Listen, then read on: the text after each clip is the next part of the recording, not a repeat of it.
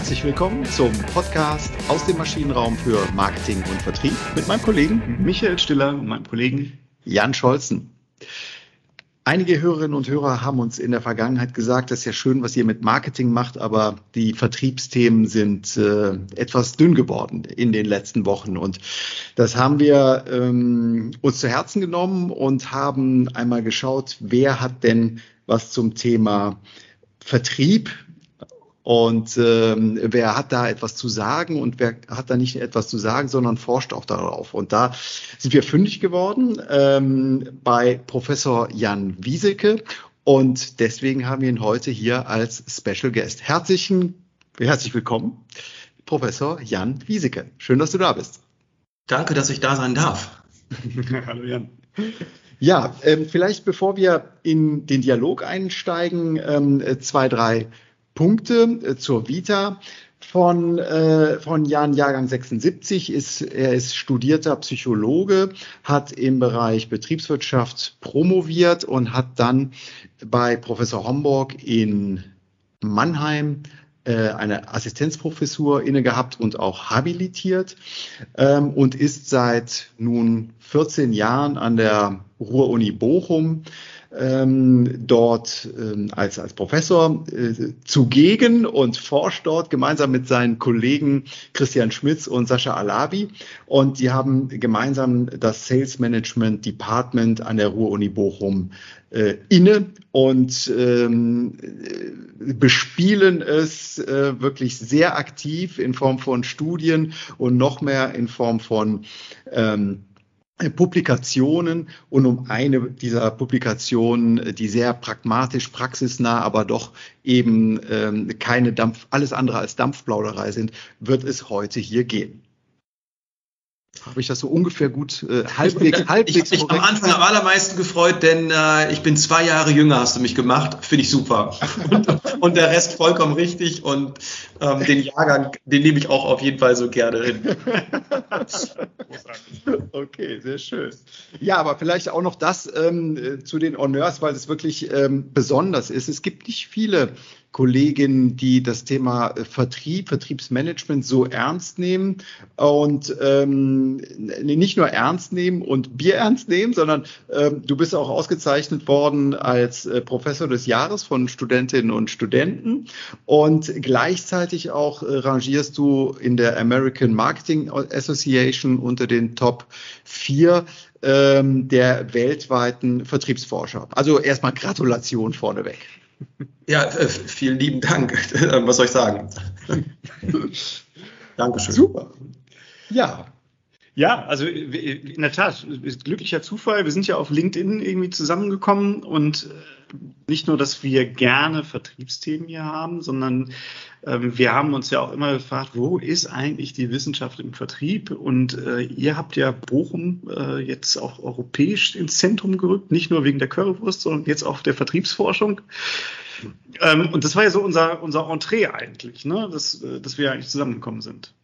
Ja, absolut. Und man muss eigentlich sagen, dass es schade ist, dass es so wenige Standorte gibt, die sich dem Vertrieb widmen. Und dann drei Professuren. Und wir haben uns wirklich zusammengetan in ein Team. Erstmal, dass das Professuren überhaupt machen, das gab es zumindest, als ich angefangen habe, nicht. Das war völlig neben der Realität, dass, dass sich diese Hochschullehrer Elfenbeintürme zusammentun. Das haben wir jetzt mit drei Lehrstühlen gemacht. Und die machen dann auch noch voll Vertrieb. Ich glaube, da haben einige Marketingkollegen die Hände über den Kopf zusammengeschlagen. Und als, als Relation, ne, also die letzte Zählung, die wir gemacht haben, war deutlich über 250 Marketingprofessuren im Dachbereich. Und jetzt könnte man großzügig sagen, dass sich vielleicht zehn ähm, aus dem Kreis mit Vertrieb beschäftigen. Ähm, das ist zu wenig, eindeutig, wenn man überlegt, wie viele Menschen im Vertrieb arbeiten und auch übrigens zukünftig noch arbeiten werden. Ähm, auch wenn es da große Unterschiede gibt, wo auch Jobs wegfallen. Aber es, es braucht, glaube ich, eine Stimme. Und zumindest wollen wir das sein. Ja, absolut. Also es ist ja auch ein Thema, was, was mir auch immer wieder begegnet. Und da frage ich mich dann halt schon, woran liegt denn das, dass wir im Vertrieb nicht so einen hohen Standard an Professionalität haben wie im Marketing? Ich weiß gar nicht, ob es, ähm, ob man das so pauschal sagen kann. Nur weil es weniger Wissenschaft dazu gibt, heißt es ja nicht, dass draußen super viel Unprofessionalität vorherrscht, aber definitiv gibt es zu wenig Fokus darauf. Und, und auch wir als Wissenschaftler, wenn die Relation so ist, wie ich sie gerade gesagt habe, haben zu wenig dazu beigetragen, der Professionalität zu helfen und, und mhm. Ideen zu entwickeln, Konzepte zu entwickeln, um die Professionalität voranzutreiben. Und jetzt könnte man vielleicht noch ergänzen, dass die meisten Leute, mit denen wir sprechen, die vielleicht dann ähm, mal in den 90er, 2000er Jahren angefangen hab, im, haben, im Vertrieb zu arbeiten, sagen zu mir oder zu uns, hey, ich war Quereinsteiger, ich kam aus dem technischen Bereich, bin dann da eingestiegen, mhm. ich, ich konnte das gar nicht studieren. Bei uns wurde das in einer Marketing-Vorlesung mal an einem Nachmittag ähm, als, als, als Logistik so ein bisschen, äh, als Logistik des Marketings untergebaut. Ne? Insofern, es gibt oder gab dazu viel zu wenig Ausbildung. Ne? Und das versuchen wir natürlich zu ändern. Ja. Also jetzt bitte auch an die Hörer und Hörerinnen äh, jetzt nicht falsch verstehen. Ne? Die, die Vertriebskolleginnen da draußen, denen will ich jetzt natürlich auch nicht äh, die Professionalität im Sinne von Ernsthaftigkeit abnehmen. Aber ich finde, Sinne, und das ist uns im Maschinenraum ja wichtig, von gesamthaften Wirkmodellen. Ne? Ja. Also ich mache praktische Maßnahmen oder ich habe wirklich einen konkreten Masterplan im Kopf. Wie ja. kann ich das von, von A bis Z durchgehen? Ähm, das meinte ich eher mit Professionalität, vielleicht eher mit ja. Strukturierungs. Also das, was wir im Marketing haben, meinst du vielleicht, wenn wir dann Marketing-Mix haben oder die 4P? Äh, genau, genau. Gibt es tatsächlich jetzt, und das war ja einer der Ansatzpunkte dazu, auch mal sich hinzusetzen und das mal zusammenzutragen. Das gibt es natürlich für den Vertrieb oder vor allen Dingen für das Vertriebsmanagement so in der Form nicht. Ne? Oder in der IT haben wir Ende-zu-Ende-Ansätze, insbesondere in der IT-Sicherheit ne? oder mhm Business Model Canvas, da gibt es auch ganzheitliche Ansätze, um Geschäftsmodelle zu entwickeln. Oder in der Produktion, Industrie 4.0, Produktion 4.0. Nee, sowas hatten oder haben wir noch nicht so richtig im Vertrieb. Ja, genau. Und deswegen heißt auch der Titel unserer heutigen Folge ganzheitlicher Vertrieb, die Sales Profit Chain. Und was die Sales Profit Chain ist, das äh, wollen wir heute in der ersten Folge von insgesamt zwei, die wir mit äh, Professor Jan Wieseke aufnehmen, hier mal ergründen. Ähm, was ich sehr interessant fand ähm, an einem Buch, da gehen wir gleich noch auf den Literaturtipp äh, ein, ähm, warum wird im Vertrieb immer so etwas bruchstückhaft beleuchtet und eben nicht ganzheitlich? Was, äh, was sind so die Beweggründe dafür oder warum ist das so? Das ist ja schon besonders, ne?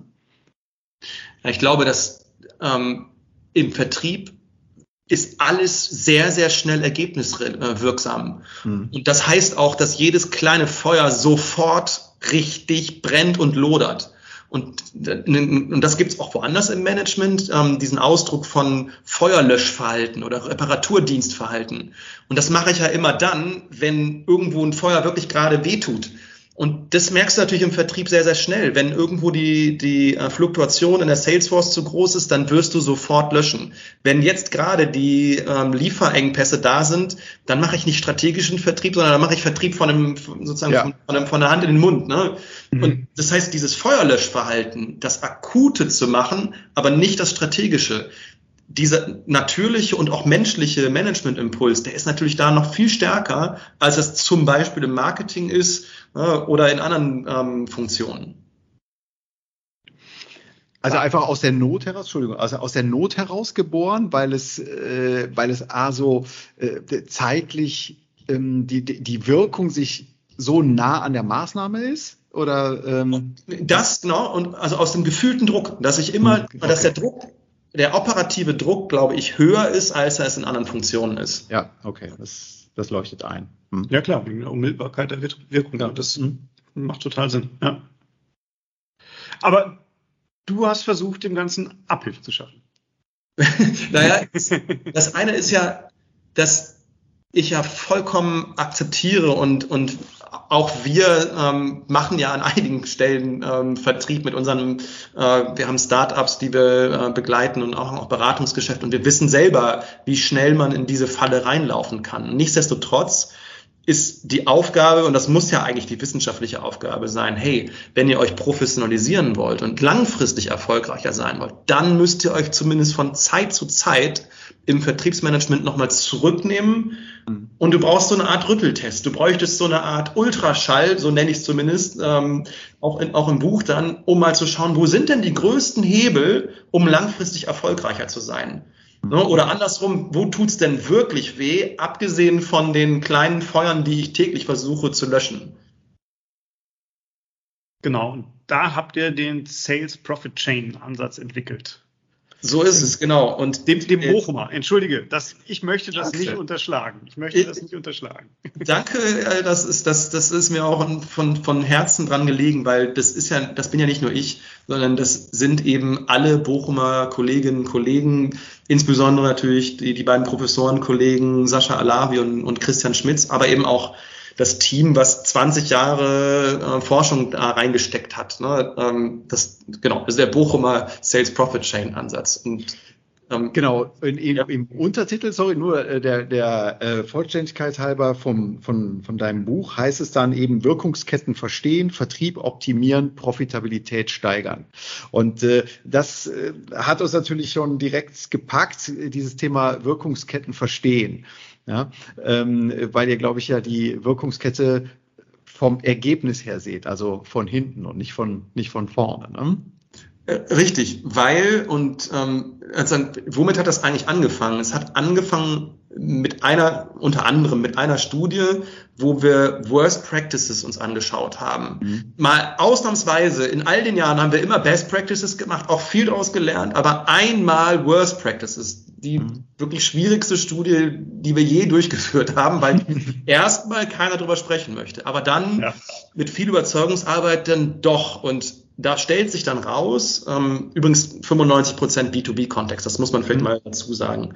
Dann stellt sich raus, dass wir, wenn wir ähm, erfolgreich versuchen zu sein, drücken wir sehr schnell, wenn man sich eine Kette vorstellt, eine Dominosteinkette, dann drücken wir sehr schnell links den ersten Dominostein und sagen, komm, wir äh, gehen jetzt aus äh, Corona-Zeiten raus und wir behalten online, offline ähm, schön bei, dass wir viel auch online machen können. Mag total Sinn machen, aber nicht sozusagen undifferenziert. Mit der Hoffnung ist aber meistens, dass wir auf der ganz rechten Seite im Dominostein nachher das Ergebnis ähm, erreichen.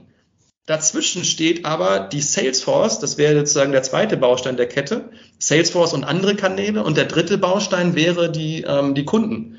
Also was ich eigentlich bei denen erreiche. Und wenn ich diese beiden Dominosteine in der Mitte nicht erreiche, dann nützen wir das, nützt mir das schnelle Drücken von Managementknöpfen auf der linken mhm. Seite nichts. Ich hoffe, dass das mhm. beim Zuhören klar wird, wie die Kette gemeint ist. Also von der Entscheidung über die Vertriebskanäle und die Salesforce zu den Kunden und dann zum Ergebnis.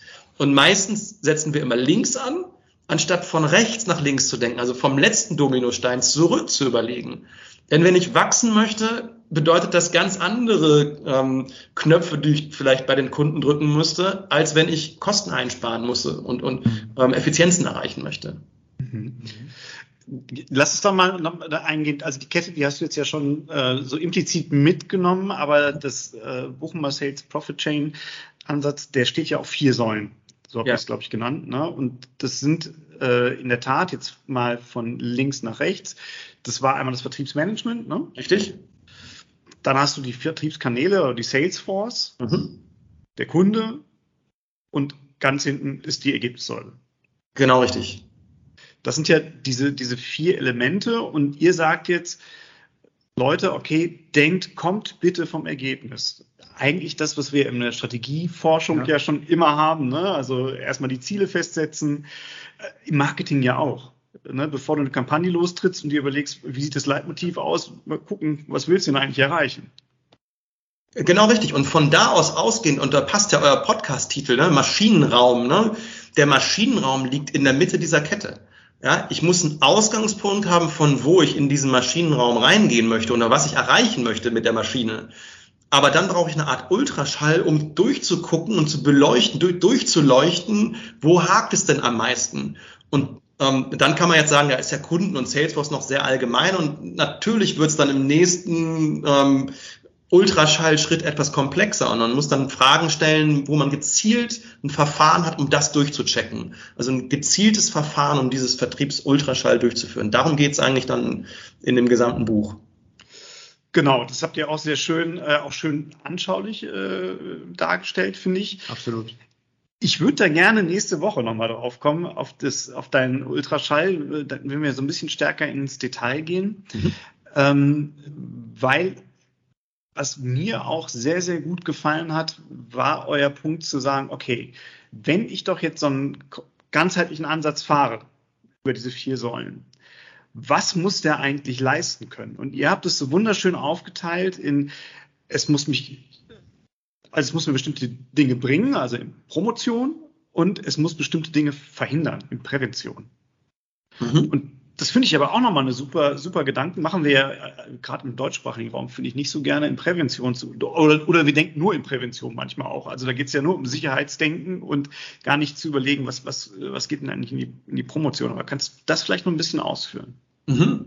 Ich, ich starte vielleicht trotzdem mal mit der, mit der Prävention, weil wir eigentlich schon zwei von drei Punkten, die wir vermeiden sollten, zumindest wenn es mal ins strategische Durchleuchten geht, ähm, die haben wir eigentlich schon genannt. Das eine war dieses Feuerlöschen oder Reparaturdienstverhalten, so dass mhm. ich die, sozusagen die kleinen Feuerlösche und vielleicht das größte strategische Feuer dabei außen vor lasse. Das muss es eigentlich verhindern, so ein Ansatz. Mhm. Das zweite ist dieses klassische von links nach rechts denken, links die Management-Knöpfe drücken, schnell, schnell und hoffen, dass rechts was bei rauskommt. Das umzudrehen und von rechts nach links zu denken, ähm, das wäre das Ziel. Und das dritte, wovor es uns schützen muss, das nennen wir Blackbox-Entscheidungen. Und die Blackbox in der äh, Sales Profit Chain steckt genau in der Mitte. Dass ich bei meinen Maßnahmen manchmal nicht weiß, was löse ich denn eigentlich bei den Kunden und in der Salesforce damit aus. Und wenn mhm. ich das nicht grob überschaue, dann laufe ich, das haben wir in der Studie auch gesehen, laufe ich mit einer riesigen Wahrscheinlichkeit in äh, Fehlentscheidungen rein. Das wäre das, wovor es uns schützen muss. Also Blackbox-Entscheidungen, dieses von links nach rechts denken und ähm, Feuerlöschverhalten oder Reparaturdienstverhalten. Mhm. Drei Dinge, die es uns ermöglichen sollte, ist zum einen Vollständigkeit. Also ich sollte wirklich mal jede wichtige Stellschraube auch angeschaut haben, wenn ich das durchgegangen bin. Also so ein Ultraschall sollte kein wesentliches Maschinenraumteil außen vor lassen. Eine Maschine ist aber komplex. Das heißt, zweitens, ich muss in der Lage sein, es nachher auf eine Seite zu bringen. Also ich muss dann auf einen Überblick behalten können, indem ich das Ergebnis, und das nennt sich nachher Sales Profit Chain Cockpit, dass ich das Cockpit auf eine Seite bringe. Mhm. Das Dritte, was es uns ermöglichen sollte, ist, wir sollten visualisieren können und zeigen können, was eigentlich die wesentlichen Wirkungsketten äh, sind. Und wenn wir nächste Woche sprechen, dann werden wir sicherlich auf zwei davon eingehen, nämlich die sogenannte N-Wirkungskette und die U-Wirkungskette. Ja, ähm, ich finde das sehr interessant, weil ich teilweise im eigenen Unternehmen, teilweise aber auch in, in, in, in, äh, im Netzwerk äh, so einen Trend beobachte, oder was heißt Trend, äh, den Wunsch zumindest beobachte, je ähm, je monokausaler die, Entschei die Entscheidung oder der Wirkzusammenhang, also ich sag mal Preis hoch oder ins, äh, Provision hoch, äh, gleich mehr. Also immer dieses äh, ich habe einen Hammer und da sehe ich einen Nagel und bums. Das vernachlässigt ja komplett diesen Wirkzusammenhang, den du äh, skizzierst im Buch auch mit der Salesforce. Wie wirkt das? Welche äh, Motivation gibt es dort? Welche psychologischen äh, Wirkungen hat es beim Kunden und so weiter? Ähm, also das mal so im Hinterkopf. Für wen äh, ist denn dieser Ansatz dann überhaupt relevant? Weil ähm, wenn ich, wenn ich diese, ich brauche ja schon mal grundsätzlich sowas wie eine Bereitschaft, ähm, diese Wirkungszusammenhänge äh, mir zumindest mal anzuhören, ob ich sie dann berücksichtige, aber ich muss jetzt zumindest mal eine Bereitschaft haben, sie anzuhören. Ja, also erstens ist es nicht geschrieben worden für Wissenschaftlerinnen und Wissenschaftler. Zweitens, für wen ist es relevant? Für all die, die Vertriebsorganisationen steuern. Ähm, und drittens tatsächlich auch die Bereitschaft haben, nicht jeden Tag, ich habe operative Dinge zu tun, aber sich von Zeit zu Zeit zurückzunehmen und mal das Ziel fürs nächste Jahr zu definieren und einen Gesamtüberblick zu bekommen. Oder eine wirklich riskantere Investition, zum Beispiel ich kaufe ein Subunternehmen auf oder ein Tochterunternehmen, möchte das auch aufkaufen und mache da mal eine Sales Due Diligence, ja, dann macht es Sinn, sich da rein zu begeben. Nicht bei jeder alltäglichen äh, Challenge, die man hat, nicht beim kleinen Feuerlöschen, aber beim Großfeuerlöschen und bei der strategischen Gesamtübersicht. Für die, die Vertriebsorganisationen mitsteuern dürfen. Okay, macht Sinn. Hm? Mhm. Habt ihr da auch schon Erfahrung mit gehabt? Weil in der Tat, Komplexität, und das ist, also es ist schon eine mächtige Wirkkette, die, die du da aufgezeichnet hast oder die ihr da aufgezeichnet habt. Äh, das erlebe ich zumindest auch immer wieder, wenn, wenn wir mit der Beratung unterwegs sind, mit Effektwerten unterwegs sind, dann merke ich schon, dass Komplexität eher abschreckt. Ne? Also wenn ich jemandem sage, so, hör mal, das ist ja ein großer Wirkzusammenhang, lass es mal vom Ergebnis, habt ihr das stehen? Dann ist häufig, nee, nee, nee, also ich habe jetzt nur die Frage, sollen wir den Online-Shop jetzt äh, bestücken oder nicht? Kenne ich, klar. Natürlich ist es, und, und das ist ja auch legitim, auch Quick Wins haben zu wollen. Und die Challenge haben wir eigentlich ja jedes Mal sagen, pass auf, Moment, ähm, lass uns noch einmal kurz vom Ende her denken. Ne? Ja. Ähm, bei welchen Kunden kannst du und solltest du was erreichen? Und das durchzudeklinieren braucht ja nicht ewig viel Zeit. Ja? Wenn ich mal zwei Tage Workshop-Zeit mir nehme, dann habe ich das meiste davon äh, erreicht. Ne?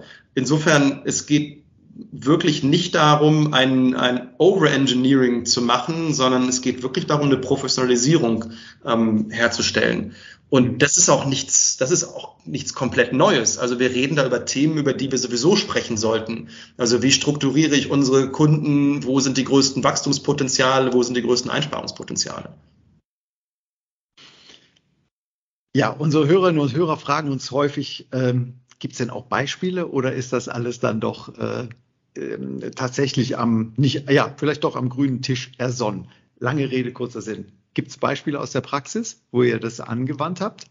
Ja, äh, ich, ich hoffe, ihr habt es gesehen. Es gibt ja vorne sogar, äh, also erstmal auch nochmal um diese Komplexität, das war ja eben auch noch die Frage einzufangen, habe ich ja ein Jahr lang ähm, Zeit und Geld investiert, um mit Grafikern das aufzuarbeiten, um es wirklich auch eingängig zu machen. Zweitens, ja, ähm, zig Beispiele, die dann in elf Branchen unterteilt sind. Dann gibt es eine Übersicht vorne, wo ich auch nachgucken kann, wenn ich jetzt Telekommunikation bin oder IT-Branche, wo sind meine Beispiele in dem Buch? Und ähm, davon sind manche intensiver. Ich bringe hinten mal sieben Beispiele von Unternehmen, wo auch so ein komplettes Cockpit mal gezeigt wird. Äh, mhm. ähm, und dann immer wieder Einzelbeispiele von Best Practices, aber auch vorne auch siebenmal Worst Practice, auch mit ja, ähm, kannst, könnt ihr euch vorstellen, die Freigaben für die Zitate zu bekommen, war das Schwierigste. Also, das glaube ich, aber das äh, erhöht natürlich die Glaubwürdigkeit ungemein. Ich habe es auch äh, gesehen und gelesen und ziehe nur den Hut davor vor den Kolleginnen und Kollegen, die das äh, sich dazu bekennen, weil äh, jeder von uns macht Fehler, äh, also äh, wirklich jeder und nicht zu wenig davon. Und von daher finde ich es gut, wenn man ähm, da die Schussbar hat und das auch hier im Buch einfach nochmal dokumentiert. Aber ein Punkt habe ich, das geht jetzt so ein bisschen daneben, aber weil du es gerade so erwähnt hast, äh, was sagt für dich die Branche aus? Weil du gerade gesagt hast, wenn ich in der Telekommunikation bin, dann kann ich gucken, wo sind meine Telekommunikationsbeispiele. Ich bin ja, vertrete ja manchmal die steile These, dass die Branche eigentlich Wumpe ist, äh, sondern dass es eigentlich aufs Modell ankommt und dann sind es halt die Stellschrauben. Ne? Also ich habe, wenn ich ein Dauerschuldverhältnis habe, habe ich was anderes, als wenn ich ein Einmalprodukt verkaufe. So, das das, Wie stehst du dazu? Das Modell ist ja, oder die, die Sales Profit Chain ist ja tatsächlich für alle B2B-Branchen entwickelt worden. Und, und das soll auch, ich will nicht sagen, dass es für, für jeden Einzelnen immer, ne, es wird welche geben, die sagen, nee, wir sind, leben fast in einem Monopol, da machen viele der Schritte keinen Sinn. Kann sein. Aber für die meisten sollte es schon Sinn machen und dann ist es auch branchenübergreifend. Nichtsdestotrotz bin ich selber, wenn ich sozusagen mich abgeholt fühle und weiß, jetzt kann ich mal ein Beispiel aus meiner Branche lesen und sehe vielleicht ein Unternehmen, was in meiner Branche spielt, ne, dann kann das interessant sein. Und manche Spezifika sind ja schon ähm, wirklich sehr branchen ähm, origin, originär. Ne? Das Zusammenspiel von Planer, Berater, Anlagenbauer äh, und ähm, und Bauherren zum Beispiel in, in, in vielen Geschäften, die so in, in Bauplanung eine Rolle spielen das ist für die, die, die in dem Umfeld sind, ähm, täglich Brot und das ist für die interessant, genau das auch mal zu lesen und Beispiele daraus zu sehen. Ne? Mhm. Ja, okay, das kann ich, das kann ich gut nachvollziehen, ja. Gut, gibt es denn Möglichkeiten, um die Sales Profit Chain auch mit anderen Konzepten, wie, wie zum Beispiel dem Business Model Canvas oder, oder äh, der Kundenzentrierung ähm, zu, zu kombinieren? Gibt's, wo siehst du da Anknüpfungspunkte? Ähm, also erstens der, der Gedanke von Business Model Canvas, da sind es ja neun Module, hier in diesem Ansatz sind es zwölf. das ist schon, das ist sich nicht fremd. Ne? Also das, das, das, mhm. das, das kommt sozusagen aus einer gleichen Denkschule vielleicht. Ne? Und das liegt in einer Reihe. Wenn ich mich geschäftsmodellmäßig entschieden habe, dann überlege ich als nächstes an der Stelle, wie ich den Vertrieb aufsetzen kann. Ähm, ich will es nicht jetzt in den Mittelpunkt rücken, aber es gibt tatsächlich einen zweiten Band, wo aber auch nochmal gezeigt wird, wie eigentlich der Vertrieb bei der Geschäftsmodellentwicklung auch eine Rolle spielen kann. Also eine Gedankenwelt, um die Frage zu beantworten und Kundenzentrierung spielt explizit im zweiten Schritt von diesen zwölf ähm, Schritten, die man da in dem Ultraschall macht, eine riesige Rolle. Okay, da gehen wir dann vielleicht in der nächsten Woche nochmal etwas detaillierter drauf ein. Ne? Sehr gerne. Super. Ja, ich würde sagen, haben wir was Wichtiges vergessen für den Moment, aber oder haben wir jetzt einen ganz guten Überblick? Ich glaube, also wir haben einen ganz guten Überblick. Haben wir vergessen, nicht was zu fragen für den Überblick erstmal? Äh, oh, das, das könnt ihr besser. Also ich nicht. ja, dann, dann, kommen wir doch einfach mal zum Fazit. Also, ah, ähm, stopp. Was? Vorher noch mal einmal den Literaturtipp. Den Literaturtipp. Jetzt der Literaturtipp. Ja, der Literaturtipp ist das Buch Die Sales Profit Chain von Jan Wieseke, erschienen im Eigenverlag. Ähm, ein schönes Buch im Querformat, ganz wichtig, also hat so ein, ähm, ein, ein Playbook-Charakter. Ähm, äh, in, ganz frisch erschienen, 2022, äh, bekommt man im gut sortierten Online-Buchhandel und kann es dort beziehen. Und ähm, genau, können wir wirklich sehr empfehlen. Genau. Ich glaube, ihr habt auch dazu eine, eine, eine Website, ne, wo man auch mal mhm. reinschnuppern kann in das Buch. Ja. Da würden wir in die Show Notes auch den, den Link nochmal mit reingeben, sodass genau. unsere Hörerinnen da auch nochmal. Genau, da kommt man, glaube ich, ins erste, in die ersten äh, gut 50 Seiten, wenn ich es richtig erinnere, ne? äh, die man dort sich äh, anschauen kann, bevor man tatsächlich hier zuschlägt. Okay. Als, als kleiner Hinweis, weil das ähm, wir das häufig gefragt werden, ähm, weil ja viele internationale Organisationen in solchen Prozessen sind. Wir haben das noch nicht in allen Sprachen, aber zumindest in englischer Sprache auch ähm, vorliegen. Also Deutsch und Englisch ähm, kann man das haben, wenn man es will. Super, gut, klasse. Ja, wir ähm, kommen wir zum Fazit. Also die Sales Profit Chain ähm, am Bochumer an der Bochumer äh, Uni entwickelt vom Sales Department, von äh, vielen ähm, aufmerksamen und aufgeweckten Kolleginnen und Kollegen, die das über Jahre hin entwickelt haben. Es geht darum, eben Wirkungsketten zu verstehen und nicht äh, von links nach rechts zu denken, sondern von rechts nach links. Genau, vom Ergebnis. Äh, das ist eine von vier Säulen, die ihr äh, da ins Rennen führt, äh, nämlich das Ergebnis jetzt von links nach rechts, von rechts nach links mal gesprochen, das Ergebnis der Kunde, die Salesforce und das Vertriebsmanagement. Genau, das Ganze richtet sich explizit an B2B-Branchen und ist validiert ähm, worden über, äh, ich glaube, das waren über äh, 4000 Unternehmen, wenn ich mich richtig äh, ähm, en, äh, entsinne, dass ihr die befragt habt in genau. vielen Studien und hier die Best Practices, aber auch die Worst Practices habt einfließen lassen. Ja, ganz genau. Genau. Und in der nächsten Woche gehen wir ins Detail rein und äh, das, was du schon so oft angesprochen hast, der Vertriebsultraschall, äh, das wird Jan ja auch gefallen. äh, die zwölf Leitfragen sind es, glaube ich. Die besprechen wir dann in der nächsten Woche. Genau. Dann sagen wir an dieser Stelle schon mal ganz, ganz herzlichen Dank, äh, Jan Wieseke. Natürlich auch vielen Dank an die Hörerinnen und Hörer fürs Zuhören. Und nächstes, nächste Woche geht es dann um die Regler der Sales Profit Chain. Vielen Dank. Bis dahin. Danke, Jan. Tschüss. Dankeschön.